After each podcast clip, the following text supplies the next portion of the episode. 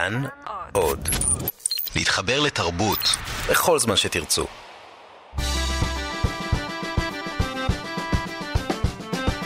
מה שקורה עם שירי לב-ארי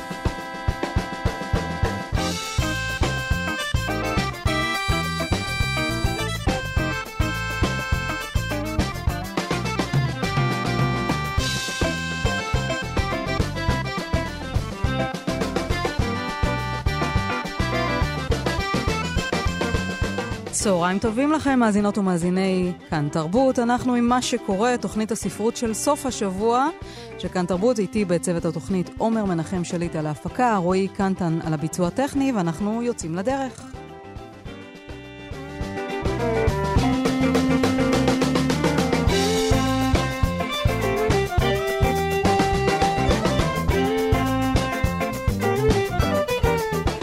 אז אה, תוכנית מלאה כל טוב יש לנו היום, אבל לפני זה, כרגיל, מבט ברשימות רבי המכר.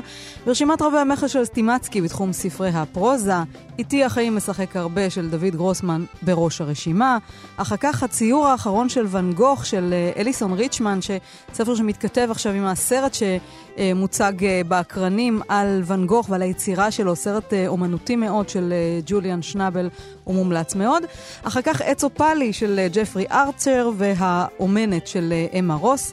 זה ברשימת אה, סטימצקי וברשימת אה, ספרי הפרוזה של צומת ספרים. בראש הרשימה הרלן קובן, אל תעזוב, אחר כך ספרו החדש של דוד גרוסמן, ואחריהם מסע אל החיים של גיאומוסו. בתחום uh, ספרי העיון אפשר למצוא שני ספרים שעוסקים בחילוניות ישראלית. אגב, יש עכשיו הרבה מאוד ספרים שעוסקים בזהות חילונית ישראלית והקשר שלה עם הזהות היהודית. שניים מהם נמצאים בטבלאות רבי המכר, חזרה בלי תשובה של מיכה גודמן, שאנחנו אוטוטו נעסוק בו בתוכנית הזו, והמאה הישראלית uh, יוסי שיין, שניהם uh, uh, בשתי רשתות הספרים, המאה הישראלית והישראליזציה של היהדות, uh, זה שמו המלא של הספר. בתחום ספרי הילדים אפשר למצוא עכשיו את אה, איש הכלב שלוש, ספר הקומיקס הפרוע והמצחיק של אה, דף פילקי, אה, חתול כפול כך הוא נקרא, זה בתחום ספרי הילדים והנוער ברשת צומת ספרים וברשת סטימצקי, שני ספרים של ג'יי קיי רולינג מן סוג של המשך, כן, בדרך אחרת של... הארי פוטר, הראשון הוא חיות הפלא והיכן למצוא אותן, שזה אה, ספר שנכתב בהשראת אותו ספר לימוד מפורסם בהוגוורטס, וספר נוסף של ג'יי קיי רולינג ברשימה, קווידיץ' בראי, הדורות. שזה מין אה, ספר אה, עיון בדיוני שהיה מתואר אה, לא פעם בסדרת הספרים, הארי פוטר, והוא מתאר את ההיסטוריה של הקווידיץ'. אז שניהם נמצאים בספרי הילדים והנוער.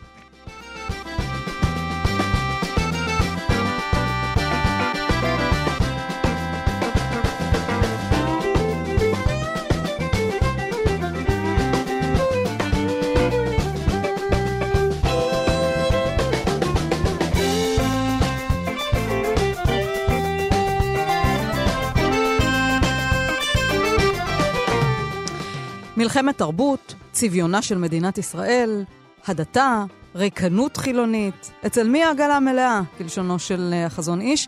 הדוקטור מיכה גודמן, מורה נבוכים אה, מודרני, נקרא אל המבוכה הזאת, שהיא אולי אחת המשמעותיות כרגע בהוויה הישראלית. בספרו החדש, חזרה בלי תשובה, בהוצאת אה, כנרת זבם, כותב גודמן, מאחורי החילונות הישראלית מסתתרים רעיונות עמוקים, משכנעים וסוחפים. מאחורי הדתיות הישראלית מסתתרת הגות מתוחכמת, מעמיקה ומפתיעה. כולם צודקים, מה עושים? שלום לדוקטור מיכה גודמן. שלום לך. אז את הספר הזה, חזרה בלי תשובה, אתה פותח בשני חיבורים שאתה מחבר, הם שניהם בעלי מבנה דומה. אחד מציג את הרעות החולות של הדת, השני מציג את הרעות החולות של החילוניות, ושניהם סוחפים ומשמעותיים ומשכנעים. אה, הדתיות בצדדים הקיצוניים שלה הובילה לשפיכות דמים, לאובדן צלם אנוש, וגם בצדדים היותר רכים שלה היא מפלה נשים, הומואים, מיעוטים. החילוניות בצדדים הקיצוניים שלה, גם היא הובילה כמובן לשפח... לשפיכות דמים, פשיזם, קומוניזם, נאציזם. בצדדים היותר רכים שלה הוכח שחילונים פחות מאושרים, לפי סקרים שאתה מביא. אז uh, מה עושים עם שתי העמדות כל כך צודקות ומשכנעות? כן. זה מתחיל בזה שאנחנו מבינים שהחילונים צדקו. זאת אומרת, יש ערך מאוד עמוק. אצל כמעט כל בני אדם, כולנו שואפים לחופש, לחירות. בדת יש משהו משעבד, יש משהו מגביל, וכל מי שמאמין בחופש, וכל מי שצריך חופש, ולמעשה זה כמעט כל בני אדם, חילוניות זה הפתרון, חילוניות זה המענה. והדתיים צדקו, הדת צדקה. יש בתוך כולנו, כל בני אדם, צורך עמוק במשמעות. בהשתייכות. ומשמעות מגיעה מהשתייכות. זאת אומרת, כשאני מרגיש שאני שייך לסיפור שהוא גדול מהחיים שלי, אני מרגיש שלחיים שלי יש משמעות. עכשיו, והדת מביאה את זה, הדת מעניקה השתייכות שמתגמלת אותנו במשמעות. הבעיה היא, ונדמה לי שזו המבוכה הגדולה של הרבה מאוד אנשים, שאנחנו רוצים חירות וחופש, ואנחנו רוצים להשתייך ואנחנו רוצים משמעות, וזה, וזה נורא קשה להשיג את שניהם ביחד, מהסיבה הפסיכולוגית והפרקטית הפשוטה. כשאני משתייך למשהו, זה מגביל אותי. וכשאני חופשי ממשהו, אני לא משתייך אליו. ועכשיו השאלה היא, האם אפשר גם להשתייך למסורת היהודית, גם להיות חלק ממנה, ובעת ובעונה אחת משוחרר ממנה וחופשי ממנה וחופשי באמצעותה? זאת השאלה שניגשתי לחקור ולברר ולפענח בספר החדש שלי, חזרה בלי תשובה. אז אתה אומר בלי תשובה, אז אולי אין תשובה, או שיש הרבה תשובות? הטענה שלי בספר היא שאנחנו, המחשבה שאני יכול או להשתייך או להיות חופשי ולא יכול להיות עוונה אחת, זה נובע מכך שאנחנו משועבדים לתפיסה מאוד מאוד צרה של דתיות, לתפיסה מאוד מאוד צרה של חילוניות. אני גם אסביר בספר איך הגענו לזה, אבל על רגל אחת אנחנו נורא רגילים לדבר ולחשוב על כך שיש בישראל שמרנות דתית, ממסד דתי, אורתודוקסיה דתית, שקובעת מה באמת דתי ומה לא דתי. וזה נכון. אבל יש בישראל גם אורתודוקסיה חילונית, שמרנות חילונית, שקובעת מה באמת חילוני ומה לא חילוני, ומה מה שבספר אני מנסה לעשות... השאלה בידי מי הכוח, מיכה. זהו, אני מנסה לאתגר את השמרנות הדתית, זה בחלק השני של הספר, ולאתגר את השמרנות החילונית, זה בחלק הראשון של הספר, ולהראות כן. שיש יותר מדרך אחת עמוקה להיות דתי. ויש יותר מדרך אחת עמוקה להיות חילוני. אז תכף ניגע בזה. אתה גם כן. חוזר קצת היסטורית, כי בחלק הראשון אתה מתאר בעצם איך התפתחו שתי הזהויות, האורתודוקסיה והדתיות האורתודוקסית והחילוניות. החילוניות הייתה בעצם. מרד בדתיות, כן, כחלק מהעידן המודרני, והאורתודוקסיה הייתה תגובה קיצונית לתהליך החילון. אז אה, כן. אתה יודע, בבחינת חדש אסור מן התורה, ואתה מצטט את זה, אתה אומר, האורתודוקסיה עמדה מלכת, עצרה כל התקדמות הלכתית עם רוח הזמן, ואז אתה מתאר את הסכם הסטטוס קוו שחתם בן גוריון עם אנשי היישוב הישן, דתיים אדוקים, מתוך חשש שהם יכשילו את ההכשרה של הקמת המדינה, רצה להגיע איתם להסכם ונתן להם סמכויות מדיניות בתוך החקיקה, בתוך המדינה. אז מה, בן גוריון טעה? כי הדבר הזה מלווה אותנו עד היום. הוא בעצם, הייתה אמורה לקום פה, לפי תפיסתו של בן גוריון, מדינה יהודית חילונית, אבל הוא הכניס את העבר היהודי במודע, בלא במודע, לתוך הסיפור הזה ונתן לו סמכויות. אני לא חושב שהוא טעה, אני חושב ש... אני קורא לזה תאונה, זה תאונה. זאת אומרת, בן גוריון עמד בראש תנועה מאוד חילונית, שאחת המטרות הגדולות שלה היה לשחרר את היהודים לא רק משלטונם של הלא יהודים, גם מהרודנות של היהדות. הציונות החילונית באה לשחרר את היהודי פעמיים, כן? גם מהשלטון של הגויים וגם מהשלטון של הרבנים ושל ההלכה, ולייצר יהודי משוחרר. יהודי חדש. ברדיצ'בסקי אמר, עיוורים אנחנו ואת ליבנו נעבוד. זאת אומרת, הלב שלנו, אנחנו נהיים הסמכות של עצמנו. אין לנו סמכות מחוצה לנו. וזה פרויקט שחרור גדול, זה פרויקט חילוני ענק. המרד, סירקין אמר, זה המרד של היהודים ביהדות. עכשיו, הפרויקט הנועז הזה, המרדני הזה, המרד נגד סמכות, ובעיקר סמכות דתית, פתאום, אותו בן גוריון עצמו, מעניק עוצמה פוליטית לסמכות דתית שמרנית אורתודוקסית. אז זו תאונה גדולה שהפסיכולוגיה של הציונות, יצירת יהודי חדש, והפוליטיקה של הציונות, יצירת הרבנות הראשית והממסד הדתי, אלו שתי פעולות מנוגדות שהתנגשו, אבל לא בטוח שהייתה ברירה. זאת אומרת, בן גוריון היה, הייתה בסיטואציה שמתאר בספר, ואת רומזת עליו היסטורית, שבו הוא הבין כך, אם אני לא מגייס את היישוב הישר, את אגודת ישראל של אז, את החרדים, למאמץ הציוני, לא תקום מדינה. בגלל שכשוועדת אונסקופ של האו"ם מגיעה לכאן, היא הולכת לראיין את החרדים של היישוב הישן, והם יגידו להם, היי, hey, אנחנו בכלל נגד, נגד הקמת מדינה, יש, יש סיכוי שההמלצה שלהם לאו"ם, אותה המלצה שהתקבלה, שכולנו מכירים, בכ"ט בנובמבר לשתי מדינות, מאז היה לנו מדינה ויצאו בריקודים, בתחילת 47' לא בטוח שזו הייתה המלצה. ובן גוריון היה חייב לגייס את החרדים. והם אמרו, אנחנו, אנחנו נשתף פעולה בתנאי, ואנחנו אה, נתמוך בהקמת מדינה ליהודים, על אף שאנחנו מתנגדים לכך תיאולוגית, בתנאי שיהיה לנו יותר שליטה על היהדות במדינה. בן גוריון לא רצה את זה, אבל בן גוריון היה מוכן להתפשר על זה, וזה דבר שצריך לזכור. מדינת ישראל לא קמה בגלל מנהיג שלא התפשר על העקרונות שלו. היא קמה בגלל מנהיג שהתפשר על העקרונות שלו. לא בגלל האידיאליזם של בן גוריון, בגלל הפרגמטיזם של בן גוריון. אגב, כמו שבארצות הברית היא קמה מתוך פשרה גדולה סביב שאלת העבדות, מדינת ישראל קמה מתוך פשרה גדולה סביב שאלת הדת והמדינה. אבל זה רק אומר... אומר שבאמת אנחנו הסטארט-אפ הראשון אה, בהיסטוריה של אה, דת ולאום, וזה תמיד מלווה אותנו, ואנחנו גם כולנו אגודה אחת, לא יעזור שום דבר, כי היו פה הציונים ואנשי העליות החילוניים, והיו פה אנשי היישוב הישן, וזה אותו, וזה חלק מאותו עם. אה, מיכה, אתה בהמשך הספר מתאר את החילוניות האחרת ואת הדתיות האחרת, אבל אתה הולך נכון. ככה בעקבות הציונות התרבותית של אחד העם, אתה מביא אותו כדוגמה, אחד העם סבר שאפשר לנהל דיאלוג בריא עם העבר הדתי היהודי שלנו, מבלי שהוא ישתלט עלינו. נכון, נכון. האומנם? האומנם. אז אני אגיד לך, תחשבי על מערכות היחסים הכי... מערכות יחסים שיש לנו בחיים שהן מהסוג המעצים, הטוב, הבריא. מערכות יחסים שהופכות אותנו, שמוציאים מאיתנו את הגרסה היותר טובה של עצמנו. כמעט תמיד יש להם שתי מרכיבים. אחד, אנחנו מאוד מאוד מחוברים למישהו באופן אינטימי ועמוק, וגם כן, יש שם מעט יחסי כוח. אנחנו לא שולטים עליו, הוא, לא, הוא או היא לא שולטים עלינו בחזרה. מערכות יחסים שיש בהן אינטימיות ואין בהן כוח, הן מערכות יחסים בריאות וטובות. עכשיו בואי ניקח את האנלוגיה הזאת ליחסים שלנו עם היהדות, או עם המסורת, או עם העבר, איך שתרצי לקרוא לזה. נניח שהדתיים האורתודוקסים מציגים מערכת יחסים שיש שם יחסי כוח, שהמסורת שולטת עלינו, משעבדת אותנו, שאנחנו צריכים לציית לה. ונניח שהחילוניות השמרנית, הרדיקלית, מנסה לא להיות במערכת יחסים בכלל עם היהדות, אנחנו צריכים להשתחרר ממנה.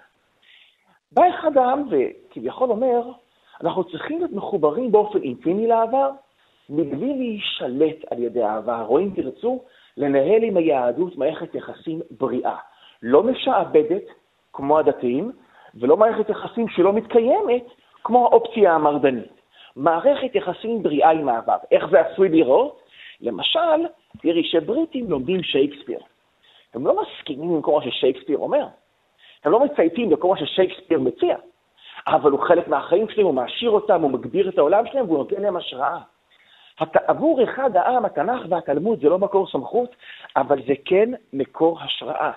מקור סמכות מקטין אותך. אבל מיכה, בסופו, ש... בסופו של דבר, אתה, אדם צריך לבחור איזה אורח חיים הוא מנהל, דתי או חילוני, ובעקבות זה, איזה אופי יש לחברה, דתית או חילונית. זאת אומרת, מתישהו אדם צריך לבחור. אתה, מיכה, בא מהעולם הדתי, אתה החלטת שאתה אה, אה, חי אורח חיים הלכתי, אז הבחירה היא מחויבת המציאות, זה לא רק השראה, לא, זה איך חיים. לא, אבל הבחירה היא לא דיכוטומית. הבחירה היא לא דיכוטומית, אני אגיד לך למה. כי זה נכון שאתה בוחר, א', אתה יכול דתי, אתה יכול חילוני, אתה גם יכול מסורתי, יש לי פרק שלם על מסורתיות הרי בספר.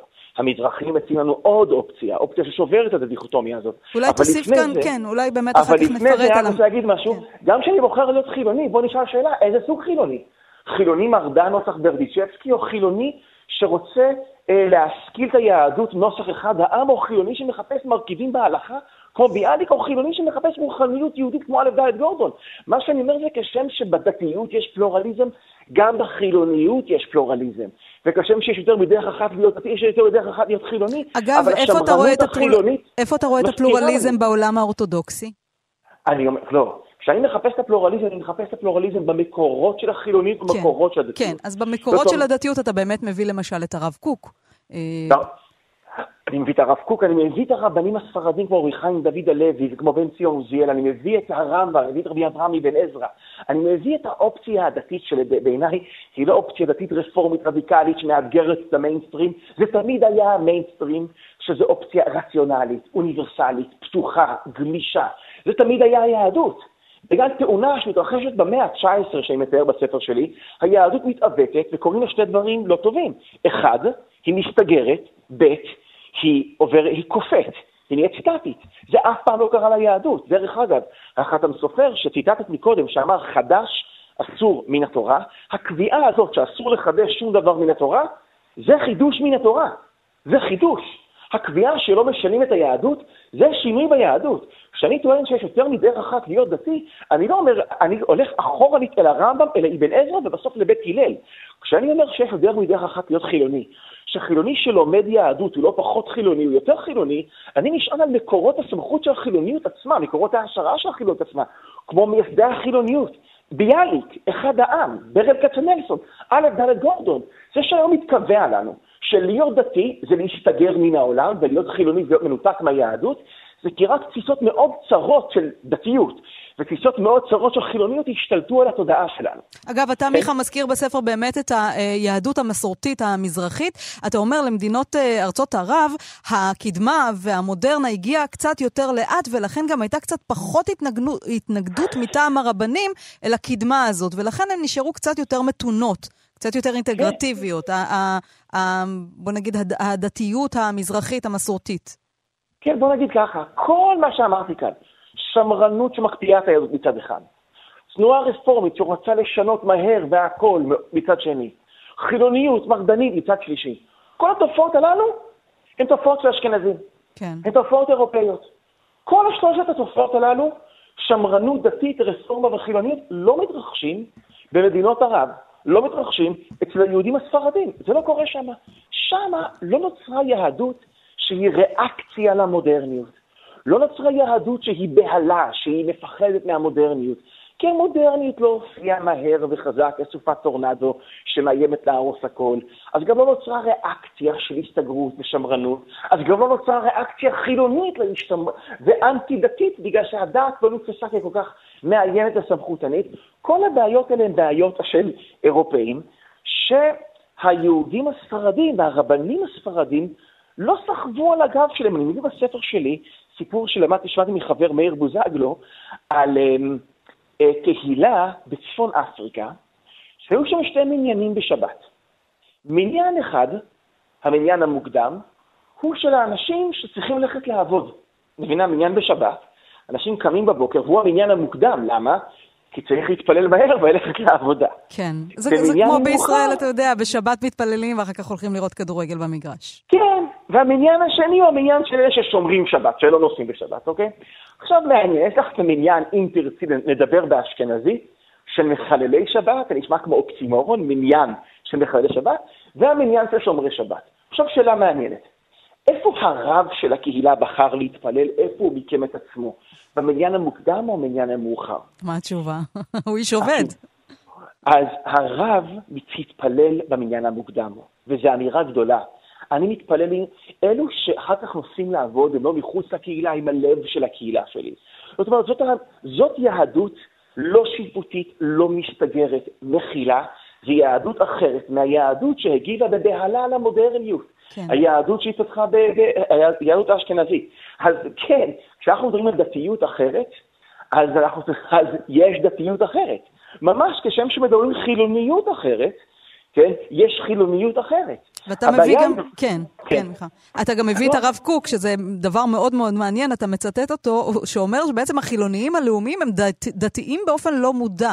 כי מבחינתו, כן, אה, רוח העם אה, כרוח אה, אדוני, כך הוא אומר חד הוא, זאת אומרת, הדאגה לעם ישראל, לחברה, ללאום, זהה בעיניו לאמונה הדתית באלוהים, באלוהי ישראל.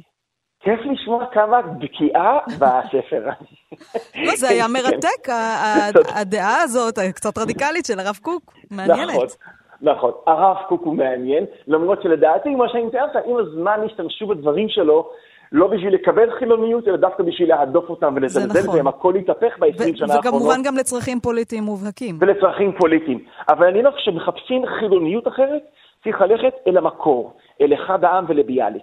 כשמחפשים דתיות אחרת, צריך ללכת למקור, לרב קוק האב, ומאוחר, ואפילו יותר מוקדם, לרמב"ם בימי הביניים, ואפילו לחז"ל לבית הלל. אה, מיכה, אתה גם מדבר על הרעיון של העם הנבחר, שקצת צריך לרדת ממנו ולעדכן את הרעיון הזה כשאנחנו כבר פה אה, עם ככל העמים. ובאופן כללי, אני הזכרתי קודם את אה, הרבה מאוד ספרים שראו אור לאחרונה שעוסקים בזהות יהודית חילונית. אחד מהם, גם הוא נמצא ברשימות רבי המכר, אחר עוסק בציבור הישראלי, של משהו כמו 50, של שמואל רוזנר, כן, שיותר מ-55% לדבריו מהאוכלוסייה הם שייכים למגזר יהודי-ישראלי, זאת אומרת, ישראלים עם זהות יהודית. מה לדעתך מאפשר את השיח הזה בזהות יהודית חילונית דווקא עכשיו? אז אני מנסה, תראי, אני חושב שקוראים שני דברים. יש היום יותר ויותר חילונים שמחפשים חילוניות אחרת. והמהלך שלהם, שמחפשים חילוניות אחרת, חילוניות שהיא הרבה יותר יהודית, אבל היא עדיין מאוד מאוד חילונית. זה לא חילונים שחוזרים בתשובה. אני קורא לזה חילונים שחוזרים בלי תשובה. הם לא נהיים דתיים, הם נהיים יותר חילונים, ודווקא משום כך הם בקשר אינטימי יותר עם המסורת. המהלך הזה יוצר חרדה. אצל החילוניות השמרנית מפרשים את החילונים שמחפשים חילוניות אלטרנטיבית, מפרשים את זה כחזרה בתשובה, ככניעה לממסד הדתי, כן. כהדתה, ו, ו, ו, ויש צעקה גדולה, יש צעקה גדולה והיבהלות גדולה.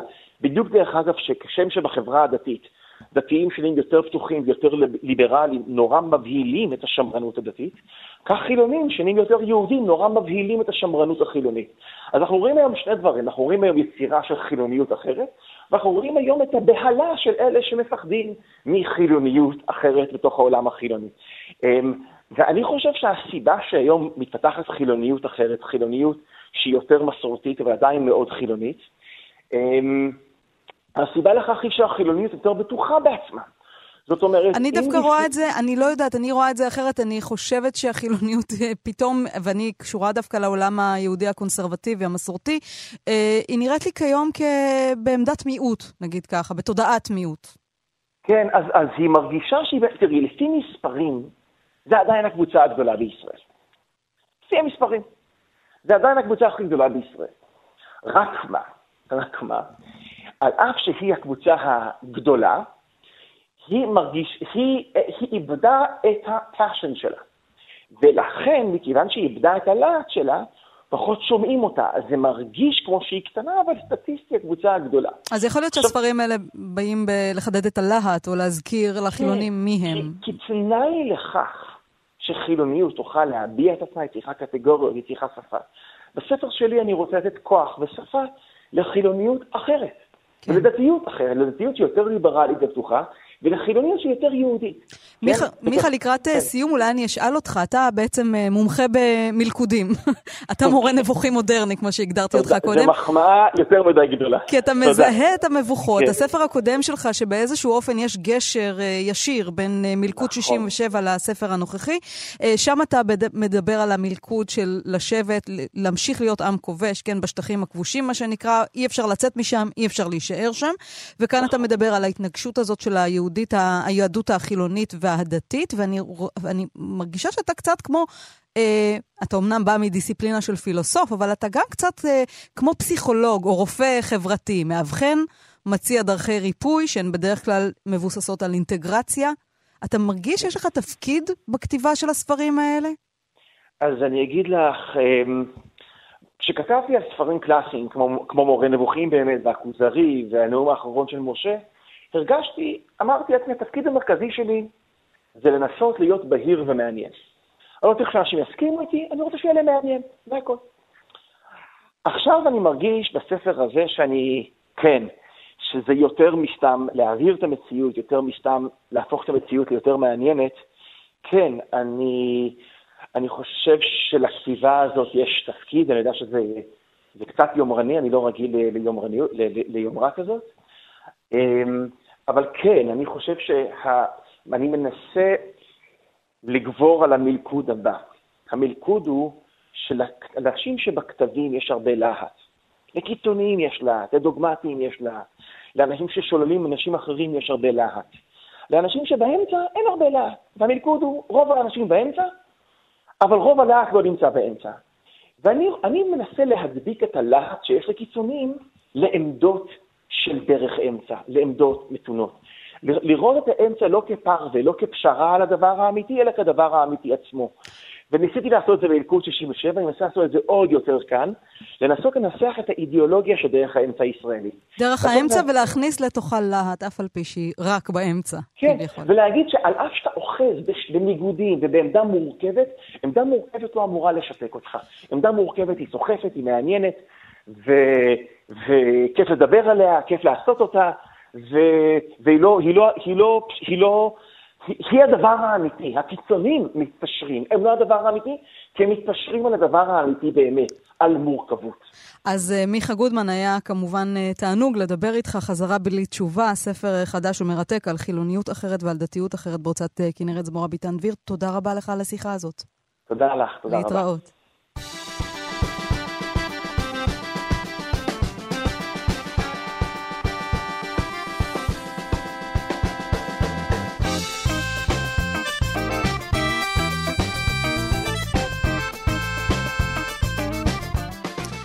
פגשתי בה לראשונה בערב יום העצמאות במסיבה קטנה באיזו דירה ברחוב דיזינגוף, יפה מאוד, לבושה חצאית עד הברך, ועל הרגל, על השוק, תחבושת לא מהודקת דייה, רפויה, ונדמה שהנה הנה תיפרם ותנשור והפצע ייחשף. התחלנו לדבר, אולי גם רקדנו קצת, עזבנו והלכנו דרך רחוב פרישמן אל שפת הים. לפני שנפרדנו, הצעתי לה להיפגש למחרת, במוצאי חג. היא אמרה שכבר קבעה עם מישהו ללכת לסרט והוא כבר הזמין כרטיסים. להצגה ראשונה, אמרה. טוב מאוד, אמרתי. נוכל להיפגש אחר כך.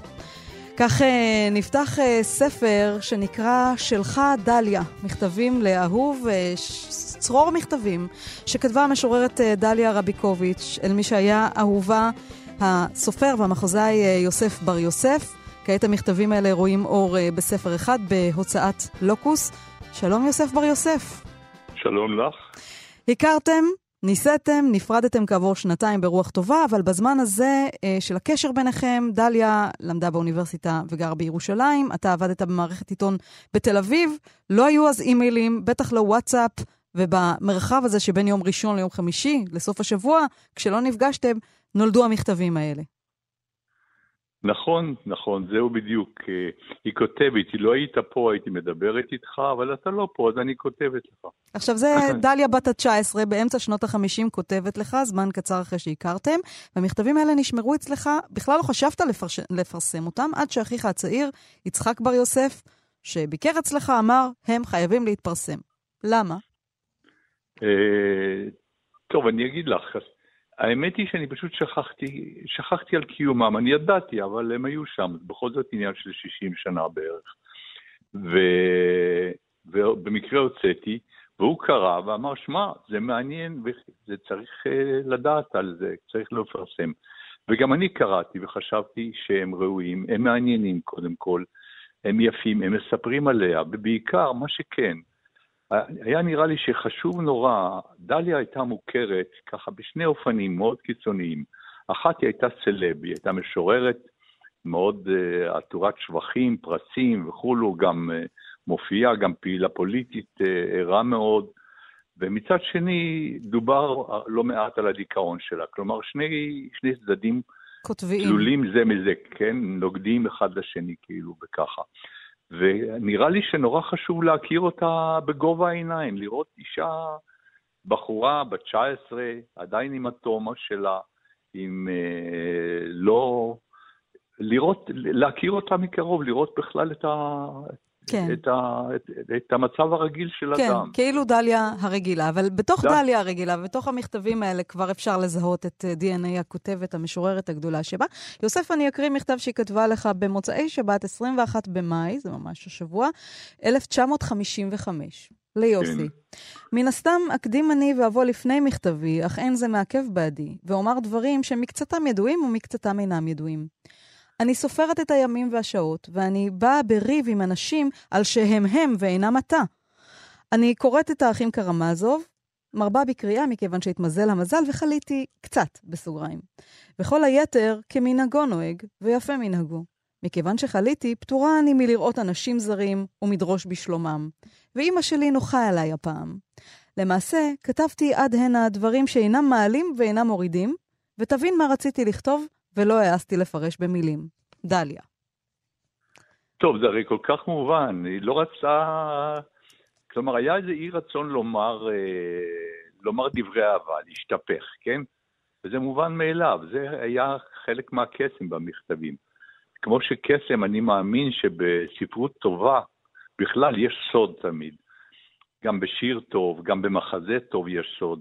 יש משהו שהוא מעבר למה שאתה רואה. אתה לא יודע, אבל למה אתה מסתתר משהו. וזה מה שיפה במכתבים האלה. היא אומרת שתבין. כן. כן. זה מה שאני הרגשתי במכתבים כשקראתי אותם. כאילו התחדש לי מחדש להרגיש את האהבה הזאת שלה, שהיא לא, לא מפרשת אותה, היא לא נשפכת. היא מראה את זה בדרכים אחרות. אני, אגב, קראתי ממש עכשיו רשימה שכתב בני ציפר על הספר הזה, ושם הוא מזכיר את הקושי של בני הדור של דליה לבטא אינטימיות במילים. הוא אומר, זה מין צל שמעיב על כל הספרות העברית של אותם ימים, ואפשר לראות אותם גם במכתבים. יכול להיות שזה כן קשור לאישיות המסוימת של דליה רביקוביץ', אבל יכול להיות שזה באמת משהו של, אתה יודע, הבולשביזם של אותם ימים, הערכים האלה של לא להפגין רגש ולא לדבר דברים אינטימיים, אלא לראות את עצמך חלק מקולקטיב על ולא להיות עד הסוף אתה הרגשי והרגשני. אז אולי זה חלק מההסבר להימנעות מכתיבה מאוד אינטימית? אה, ראשית היא מאוד אינטימית, אני חושב. להפך, אני חושב שכתיבה כזאת בעיניי היא הרבה יותר אינטימית מאשר תשפוכת. וגלויה, נאמר, שהיא קיצ'ית לא פעם. ואין לי, לי רצון להתווכח עם מבקר. כן, אבל אתה יודע, מה שמאוד יפה במכתבים האלה, ואני גם, אגב, כמוך, רואה בהם משהו מאוד אינטימי, דווקא בגלל שהוא לא נשפך, בדיוק ככה. זה כן העניין שלה בשאלות קיומיות מגיל כל כך צעיר. זאת אומרת, אנחנו תכף נדבר גם על ההומור שיש בכתיבה דליה המשועשעת נכון. והמשעשעת, אבל גם היא מאוד uh, ככה טרודה במענייני ימים ובסוגיות פילוסופיות, ואותה אני כותבת אליך. Uh, זה כן, כי דיברנו עליהם לא פעם. כלומר, היו בינינו, שוחחנו ו, ודיברנו, והיו דברים שהיא אהבה, או אני כתבתי, נדמה, לא זוכר אם uh, כתוב פה או שם באיזשהו מקום, היא, היא מאוד אהבה, כשהיא קראה שיר, היא קראה נקרון על קוטב העיצבון, אה, אוריצי גרינברג, היא אהבה אותו מאוד, היא הייתה מביאה ומראה לי, ואומרת לי, קח תקרא. אני אהבתי, כבר אז הייתי משוגע לספרות רוסית, אז כשאני קראתי משהו שמצא חן בעיניי מאוד, הייתי מראה לה ומדבר איתה, בדרך כלל מדברים על דברים אחרים, כמובן על... אבל זה מה שכיף באומנות, שאתה יכול לדבר על דברים מופשטים, לא בפילוסופיה, במילים כאלה מטושטשות, אלא בקונקרטיות, בדברים חיים. יוסף, אולי אתה תרצה לקרוא לנו קטע מתוך אחד המכתבים? אה, אני צריך לקום מפה לטפס. אז בינתיים, כשאתה מטפס, אני אקרא קטע שאני בחרתי, וזה... זהו בדיוק, זה יותר טוב. וזה כן שייך לדליה המצחיקה. פה היא מתארת איך היא מנסה ללכת להוצאת אה, הספרים גדיש, ולא מוצאת אותה. היא כן, כותבת... ניסיתי היום למצוא את עמיהוד טברסקי מהוצאת גדיש ברחוב הגדוד העברי 45. מר טברסקי ודאי במקומו מונח, והוצאת גדיש ודאי לא נבדתה מן הלב. כמו כן, ישנו בית מספר 45 ברחוב הגדוד העברי, אך בכך לא סגי את הוצאת גדיש, רוצה לומר מר טברסקי האמור לאל. לא מצאתי בבית מספר 45 ולא במספר 25. מספר 35 אינו בנמצא, וכן חסר גם 55 לפי מה שהעליתי בחקירתי. ברחוב הגדוד העברי יש הרבה אבק ומחציתו אינה סלולה. אי לכך, מי שעובר פעם לאורכו ולרוחבו של רחוב הגדוד העברי, מפטיר בשתיית גזוז. זה היה המעשה הקונקרטי היחיד שהצלחתי לעשות ברחוב הגדוד העברי. הקיוסק נמצא בבית מספר 29, במקרה שתזדקק לו. אנא, אנא ואנא, מצא מהי כתובתה האמיתית של הוצאת הספרים, ודבר עם אותו אדם לשם פתיחה. מאחר שלא אהיה השבוע בתל אביב, אני עלולה להפסיד הכל, אם כי כולה, כלום איננו עדיין בידי. בוקר טוב לך, שהרי המכתב יגיע אליך בבוקר, ולי לילה טוב. שלך, דליה. אז היא מנסה למצוא את הוצאת הספרים ולא מצליחה, אבל שותה גזוז בדרך. תראי איזה יופי של דבר, צריך לדעת לקרוא. כמו שאני מרגיש שאת יודעת לקרוא, עצם זה שאת בוחרת בזה. זה הרי מלא חן, כל העסק הזה, זה מלא אירוניה, זה מלא, זה מין אה, חתיכת גוגול קטנה כזאת. וזה יפה, מה זה, זה כיף, כיף לקרוא את זה, כן? אני חושב שאין טעם, אני, אני אחפש גם. אבל אה, יוסף, אם אנחנו כבר אה, מדברים, לצד דליה המצחיקה, גם אפשר לראות דליה זו שקשיי התפקוד מאפיינים אותה, זאת היא קצת עייפה וקצת מוטרדת, ומדברת על כמה קשה לסדר, לנקות, לעשות קניות, למצוא את ההוצאה ברחוב הנכון, בכתובת הנכונה. זה גם דליה שהחיים קצת אה, גדולים עליה, במילים שלנו, שלנו היום. תראי, אני חושב שכל אחד, כשהוא פתאום לבד, צריך לזכור דבר אחד, שמה שמלווה את דליה בעצם כל חייה, זה הטיול שטיילה עם אבא שלה כשהייתה בת חמש או שש, ופתאום עבר אוטובוס ודרס את האבא. כלומר, בעצם לקח אותו מהיד שלה. וזה נשאר לה כל הזמן. זה ברור שזה, חושבים כל מיני סיבות לדיכאון, אני חושב שזה מספיק לגמרי. כמובן זה גם עניין של מבנה אישיות, אני לא, אנחנו לא, אני לא פסיכולוג וגם פסיכולוגים לא יודעים הרבה, אבל איך זה קורה, DNA לא כזה או אחר, אבל זה לא דיכאון, אבל יש, יש משהו, כן, אה, שהוא קשה, היא, זה, זה ליווה אותה, גם מה שקרה גם עם סיפור האבא היה לא פשוט. היא קודם חייתה עם אבא שהיה מסודר, הוא היה מהנדס, והיו חיים מרווחים ונוחים וזה, ואז האימא נשארה לבד, והיא עברה לקיבוץ, פתאום הכל השתנה. ודליה היא לא בשביל קיבוץ, היא לא ילדת קיבוץ. וכל העניין הזה של לחיות בתוך חברה, וחברת ילדים יכולה להיות מאוד אכזרית ומאוד נוקשה למי ששונה, והיא שונה. מה שלא יהיה, היא שונה. ואז, מאז גם היא פיתחה די הרבה טינה על כל דבר שהוא ממסדי. קופת חולים היא לא רצתה, כל מיני דברים כאלה היו נגד. תמיד ללכת לאינדיבידואום, ואני חושב שזה קורה להרבה אומנים. כן, אז הנה היא כותבת במכתב קצר מ-57, יוסי, אהוב, נורא לא טוב לי, תשוב, דליה. לא אכפת לי שניפרד לחודש או לחודשיים, אבל לא לעולם. טוב, אני אגיד לך, זה, זה, אני זוכר שכשקיבלתי את זה, גם המכתב עצמו הוא כזה מין מכתב קרוע, לא? את, את לא יכולה לראות את זה, אבל באורגינל הוא כזה קרוע, זה היה קורע לב. והנה, היא מדברת ישר ופשוט ולעניין. ואני לא קורא לזה דיכאון, אני קורא לזה סתם בתוך סיפור אהבה גלגולים. ואני כתבתי בין השאר על שבין היתר, היו לנו הרבה פעמים של של אי, איזה אי ביטחון כך בקשר. מריבות, כן? כעסים, זה מוזכר במכתבים. אני לא יודע על מה, כי בסך הכל היו בינינו, כלומר, היה, היה משהו טוב בסך הכל בינינו. הייתה אהבה, ולא היו שקרים, ולא בגידות, והיה פרגון, והכל היה זה. אבל אני חושב שהיה איזה פער בינה וביני, היא הייתה בשפע שלה, היא הייתה בשיא שלה, היא בכל זאת כתבה בתקופה ההיא את אהבת תפוח הזהב, שזה השירים הטובים שלה. היא הייתה שופ... זה בא יחד עם, עם, עם לב מלא אהבה, עם יכולת אהבה וצורך באהבה. ואני עוד הייתי קצת מאצ'ו, מאצ'ו ילד כזה, כן? מה שנקרא, לא מדבר הרבה, קודם יורים, אחר כך מדברים, כן? את יודעת, מין, אה, כן. לקחת את זה מהסרטים. זה, זה להיות אידיוט באיזשהו מקום, אבל זהו, זה, אין מה לעשות, אני בכלל גדל מה שנקרא, התפתחתי גם כסופר, אני התפתחתי לאט. late bloomer, כן. והיא כבר הייתה בשלה אז, בגיל 19, וכמו שאמרת, כתבה את השירים הגדולים שלה, אה, של אהבת תפוח הזהב. ויש משהו קצת מזכיר בסגנון הזה. אגב, בסוף הספר יש כמה שירים אה, גנוזים שלה, חלק פורסמו, שניים אף פעם אה, לא פורסמו. שם יש נפלא, כן, משהו בזה, המכנס זה נפלא, זה שיר נהדר. כן. אז שלך דליה, מכתבים לאהוב. מכתבים שכתבה דליה רביקוביץ' לאהובה, הסופר אה, והמחזאי יוסף בר יוסף. תודה רבה לך על השיחה הזאת. תודה לך, שמח שאהבת. להתראות. ושאחרים כן. נוספים יאהבו. זו פנינה, טוב. מומלץ מאוד. להתראות, תודה. יוסף. ביי.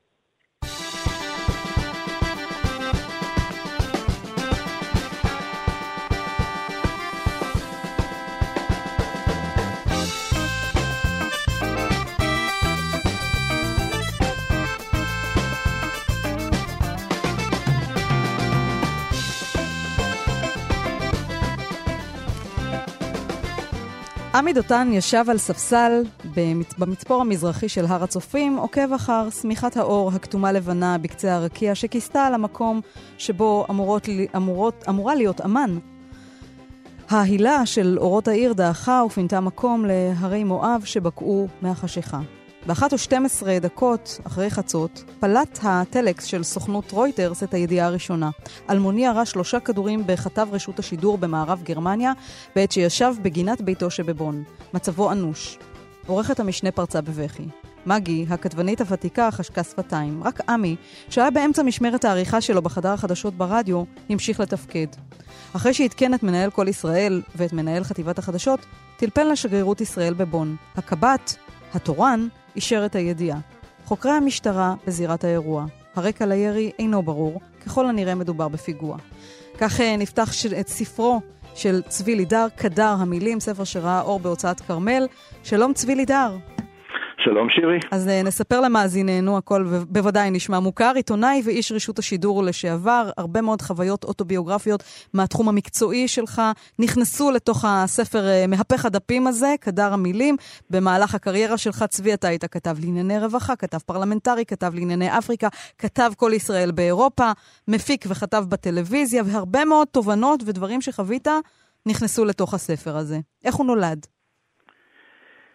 אמ, הוא נולד כתוצאה מאירוע שקרה אה, באמת לפני 40 שנה, וקשור לחלק אחר של הספר שלא הזכרת אותו בכלל, וזה הנושא של המסע של אה, יהודי אתיופיה לישראל, אז, המסע אז הראשון. רק, אז בוא נסביר למאזיננו שבעצם יש שתי עלילות. זאת אומרת, יש את אה, עלילות העיתונאי עמי, ומה שקורה לו אה, בעולם המקצועי שלו, כן, בחדר החדשות, ויש את ננית, אישה אתיופית שצועדת באותו מסע שדיברת עליו, המסע הרגלי לארץ ישראל שעכשיו מלאו לו 40 שנה, והדברים שעוברים עליה שם, והדברים האלה בעצם, המפ... שני העולמות האלה נפגשים בספר. כן, הגורל אה, מפגיש אה, ביניהם. אז ספר לנו ו- איך. בעצם, כן, הסיפור הוא כזה שאכן לפני 40 שנה קיבלתי סקופ אדיר. אז הייתי כתב צעיר, אה, על קבוצה ראשונה של יהודים מאתיופיה שעושה את דרכה ברגל לכיוון אה, סודאן בדרך לישראל. אה, כמובן, זה מרגש סיפור כזה. והכינותי אותו לשידור וטלפנתי ביומן הבוקר של כל ישראל, שהיה תוכנית גם היום, אני חושב, הכי מאוזנת אז של כל ישראל, וטלפנתי למקור שלי כדי לשאול אותו כמה שאלות בערב קודם, וכשסיימתי את השיחה איתו, אז הוא שואל, תגיד, לשם מה אתה שואל אותי? אה, אמרתי לו, תראה, מחר אני משדר. אז הוא, הוא, הוא היה בשוק, הוא אמר, תגיד, יצרת מדעתך? אתה משדר, מדינות ערב מאזינות לכל פיפס בכל ישראל, הם הולכים במדבר כמה שבועות, יציבו להם מערב ויחסלו אותם. נעלמתי דום ואמרתי כמובן, סליחה, אה, כן, לא, הוא סיפר לי, כן, אבל אה, הבנתי ולא, ולא שידרתי. כמה ימים אחר כך הגיע אליי קולגה עם אותו סיפור, אמר, וואלה, איזה סיפור יש לי. אה, ואני אמרתי לו, תראה, היה לי, ואמרו לי שזה מסוכן לשדר את זה. ואז הוא השיב לי תשובה שעוררה בי אחר כך הרבה הרבה מחשבות. הוא אמר משהו כמו, תראה, אתה יודע, אני יודע, המקור שלך יודע, המקור שלי יודע. רבים יודעים וידעו. אם אני לא אני אדווח על כך, מישהו אחר. וזה בשנת 79, צבי. זאת אומרת שהיום על אחת כמה וכמה הדבר הזה נכון. אז זה בעצם הדילמה של העיתונאי, ואתה היית עיתונאי ככה בלב ליבם של העניינים, היא אם לפרסם אף על פי שזה עלול להזיק. נכון, ואני החלטתי שלא, הוא החליט שכן. אגב, הצנזורה הוריד את זה מיד אחרי השידור הראשון. אבל, אה, אבל זה לא משנה, מבחינתי זה אבן דרך, היה, זהו. זה היה אתה... אירוע מכונן מבחינתי, ברור, והרבה מחשבות על כוחן של מילים. ואם את רוצה, בעצם המילים הן הגיבורות הראשיות של קדר המילים. כן, כך, כך נקרא הספר. לצד עמי ולצד אחרים. אז אתה אולי רוצה לקרוא לנו קטע מתוך הספר שקשור, שקשור במילים ובכוח שלהן. אתה כותב, אני, המילים הן מלאכים, שליחים, הן יוצאות למשימות, ככה אתה כותב, רק לעיתים נדירות, מילים הורגות ממש, אבל מילים פוגעות, הן חלק משגרת יומנו כעיתונאים. קל מאוד להרוס איתן, ואת פגיעתן הרעה כמעט בלתי אפשרי לתקן. זה מה שאתה כותב על מילים אה, בקדר מילים. אולי תקרא לנו קטע מהספר. אמ, אבל לא את הקטע הזה דווקא, אני, אני רוצה לספר על, על, על פסינציה לרדיו, או את יודעת מה, חכה רגע, אני אחפש, אולי אני אמצא את הקטע הזה שאת מדברת עליו, אם כך. לא, אני, אני אשמח אם תקרא משהו אחר. 아, אה, אגב, אוקיי. אתה, בשיחתנו המוקדמת הזכרת ספר שמאוד השפיע עליך, הכבוד האבוד של קטרינה בלום, כן. של היינריך בל, שגם נכון. שם נפתח בעיתונאי שנרצח. נכון. אנחנו לא, לא חייבים להיכנס לעלילת הספר של היינריך בל, אבל זה באמת על הכוח של המילים, על הכוח שיש לעיתונאי ביד. הכוח של המילים ומה, ומה שגורמת עיתונות צהובה ושיימינג, ואני חושב שזה אחד הלקחים גם שהיינריך בל עשה בזמנו רעש עצום, הספר הזה, הוא זוכה פרס נובל אגב, ולהבדיל אלף אלפי הבדלות בספר רצונו שלי, אני מקווה שגם מי שיקרא ומי שישמע יתייחס לעניין הזה לכוחם העצום של המילים. אבל אני דווקא רוצה לדבר על משהו יותר צנוע, על שיחה של הגיבור של עמי בעודו ילד עם אביו, על הרדיו ועל גלי הקול של הרדיו ומה שעובר, המילים שעוברות ברדיו. ואבא שלו מדבר איתו בקצת אה, הגייה אשכנזית, אני אקרא חלק מהדברים בהגייה הזאת. אז זה כך. אז הקולות שיוצאות מהרדיו הם כמו הגלים בים, הסביר עכשיו אביו. הם מגיעים מרחוק, מסוף העולם, כמה גבוהים, כמה נמוכים, וביניהם יש הפסקות, רווחים שהקולות עוברות ביניהם. לפעמים הכוללות צוללות עמוק כמו עופרת במים אדירים, כמו שנאמר בשירת הים, וקולם נחלש.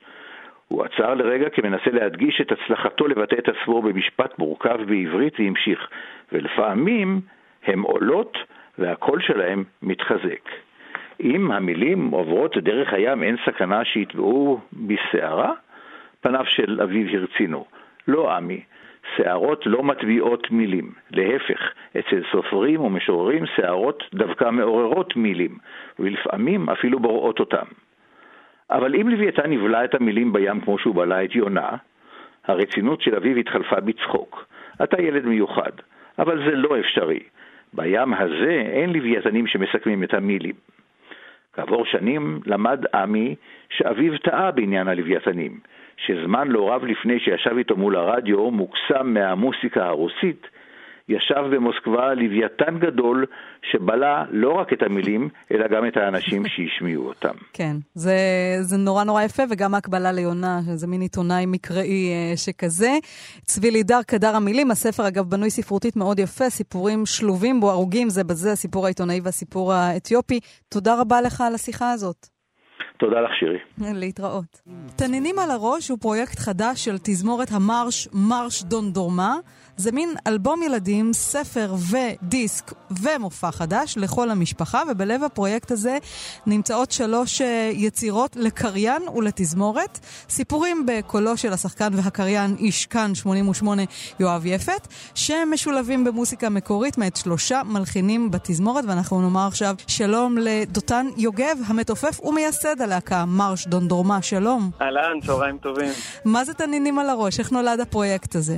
איי, זו שאלה ממש טובה. אני חושב שהוא נולד כאיזה מין אה, תחושת בטן, איזה מין גירוד כזה שפשוט אה, לא נתן לי מנוח. אה, אני חושב שהוא נולד קצת מתוך מפגש שלנו. את יודעת, אנחנו תזמורת שמנגנת כבר 14 שנה ביחד. ולאורך הדרך פגשנו כל מיני סוגים של קהלים, גם בארץ וגם בעולם, אבל אחד ה... אחת הדמויות הכי בולטות בקהל שלנו זה תמיד הילדים שמגיעים עם ההורים במקרה להופעה. ופתאום אתה קולט שאיזה ילד עומד ומתבונן עליך בתוך כל הקהל, ו... וזה בעצם נוצרת איזה מערכת יחסים שהיא אך ורק הילד או הילדה הזאת וכל התזמורת, והוא עם איזה פוקוס כל כך גדול ותשוקה כל כך גדולה שפשוט בולעת את כל המוזיקה ואת כל התזמורת, וזה עושה לנו הרבה מאוד כיף ונחת לנגן לילדים כאלה. ובעצם הרבה מאוד זמן התעסקנו בשאלה של איך, איך אנחנו יוצרים איזושהי יצירה שהיא תהיה גם מצד אחד תדבר לילדים, אבל גם מצד שני תיתן מקום אמיתי לתזמורת, לא בתור איזושהי מקהלת ליווי, אלא בתור קול כל כך נוכח וצבעוני. את יודעת, יש 16 נגנים בהרכב, והמוזיקה שלנו היא בעצמה מספרת סיפור. אני חושב שאיפשהו לאורך הדרך נפגשנו עם ברי סחרוף והקלטנו איתו את רוח רוח לפרויקט אה, לילה של כוכבים, ואיפשהו שם הבנו שאנחנו מסוגלים לעשות עוד כל מיני טריקים ותעלולים שעוד לא עשינו, ונולד הרצון הזה לבדוק בעצם איך אנחנו מסוגלים לעבוד עם קריין ועם סיפורים, לא לעשות שירים, אלא ממש לעשות סיפורים. כמו פעם, בעצם ב... אני זוכרת את זה כילדה קטנה, תקליטים, הקלטות של לגמרי. קריין שמספר סיפור ויש מוזיקה שמשלימה אותו. אז... נכון, אז... אז אני חייב רק להגיד בהקשר הזה, אני גדלתי על קלטות של אלכס אנסקי מספר סיפורים. אני ממש זוכר שבתות בבוקר שאני שם קלטת. כדי לא להפריע להורים, ואלכס אנסקי מספר לי את uh, הדייג ודג הזהב, או שבעה במכה אחת, יש טיפה מוזיקה ויש צלילים והופכים את הספר, ואני חושב שזה ללא ספק אחד הדברים שנותרו איתי ואולי הפכו להיות מקור השראה לפרויקט הזה. בעצם הפרויקט הזה, שכאמור הוא מתחיל כספר ילדים, הוא פרויקט ספרותי שמאבד שלושה סיפורים, סיפור עממי אפריקאי אחד, סיפור של עין הלל אה, מעשה בחתוליים, וגם כזה עפיפון בדיוק, שזה סיפור מקורי שכתבה נועה סגל. נכון, היא בתו נכון. של העיתונאי המנוח ישראל סגל, ומתופפת בתזמורת שלכם. אז מה זה נכון. הטקסטים האלה? איך לקחתם אותם ובעצם אה, הלחמתם אותם? זה, זו שאלה ממש מצוינת. אני חושב שהחיפוש של הטקסטים היו אחד הרגעים המאתגרים בפרויקט הזה. מצד אחד חיפשנו יצירות ספרותיות שאנחנו מרגישים פשוט איזשהו חיבור איתן, וזה דבר שהוא בסופו של דבר מאוד אינדיבידואלי, וכל אחד יכול לראות את זה אחרת. אני חושב שאחת הדרישות הייתה בכלל דרישה של מבנה. זאת אומרת, כשעובדים עם מוזיקה, אז צריך לתת מקום גם למוזיקה וגם לתת מקום למילים, ולכבד מאוד את המקום שהמילים צריכות. אבל היינו זקוקים בעצם לסיפורים שהעלילה מתגלגלת ממילה למילה. את יודעת, סיפורים עממיים הם מאוד מתאפיינים בזה, שכל הזמן המילים מספרות התרחשות, הן מספרות, התנין הלך מפה לשם ואז קרה לו ככה. סיפורים מודרניים למשל הרבה יותר מספרים לנו על נבחי נפשו של הגיבור. ואנחנו רצינו סיפורים כאלה שהם יותר uh, מהסוג הזה כמו הסיפורים העממיים שמקדמים כל הזמן את העלילה ונותנים למוזיקה להיות זו שצובעת מסביב את הרגש, את התפאורה, את הכעס, את העצב. אז במה עוסקים סיפורי הספר? מה הקו המשותף אז, אה, שלהם? תנינים על הראש הוא באמת סיפור עממי אפריקאי שיש לו כל מיני גרסאות, יש לו גם גרסה הודית שאני מכיר ועוד כל מיני גרסאות אחרות והוא בעצם עוסק במשפחה של תנינים שיצאה לטיול ונקלעה לצרה, ומי בא לעזרתה? באופן uh, מפתיע דווקא זה הצייד שבא לעזרתה, ומתפתח שם איזשהו דיאלוג בין, ה, בין הצייד למשפחת התנינים, שמבקשת מהצייד ש, שיבוא ויעזור לה. ובתוך הסיטואציה הקטנה הזאת שאליה נקלעו הצייד והתנינים, מגולמים הרבה חשבונות אולי שיש בין, ה, בין עולם החי וכדור הארץ לבין האדם. אז זה סיפור אחד וזה תנינים על הראש. כזה עפיפון בדיוק הוא דווקא סיפור הרבה יותר קטן ואישי, והוא מספר על ילד שמקבל מתנות ליום הולדת, ועל האכזבות, ועל השמחות, ועל המתח שיש סביב כל ההתרחשות הזאת. ומעשה בחתוליים הוא פשוט קלאסיקה נפלאה, עם מילים כל כך כל כך יפות, שנהרגו באמת במלאכת מחשבת, ואנחנו פשוט uh, חיפשנו משהו שנשמח לקחת, וזה הסיפור ש... שמאוד בלט לעין. אגב, את האיורים לספר הזה עשה אביאל בסיל. נכון, נכון, אביאל הוא שיהיה הרבה מאוד ספרי ילדים. ללא ספק, ואחד האהובים עלינו. אני חושב שאחד הרגעים המשמחים בשבילי בפרויקט הזה היה כשכתבתי לאביאל ושאלתי אותו אם אולי הוא ירצה לאייר את, ה, את, ה, את הספר שלנו, וסיפרתי לו על הפרויקט. והייתי בטוח שיגיד לי שהוא עסוק, כי הוא בעיניי אחד המאיירים הכי אה, עסוקים שיש. ולשמחתי הוא אמר, אה, מרש דונדורמה, אני מאוד אוהב את המוזיקה שלכם. אז רגע, אז נספר למאזיננו שמרש דונדורמה זה, כמו שאמרנו קודם, הרכב של 16 חברי אה, תזמורת אה, כלי נשיפה עוצמתיים כאלה, ותופים כמובן. אתם התחלתם את דרככם בהופעה קטנה בשוק מחנה יהודה בירושלים, להקה במקור ירושלמית.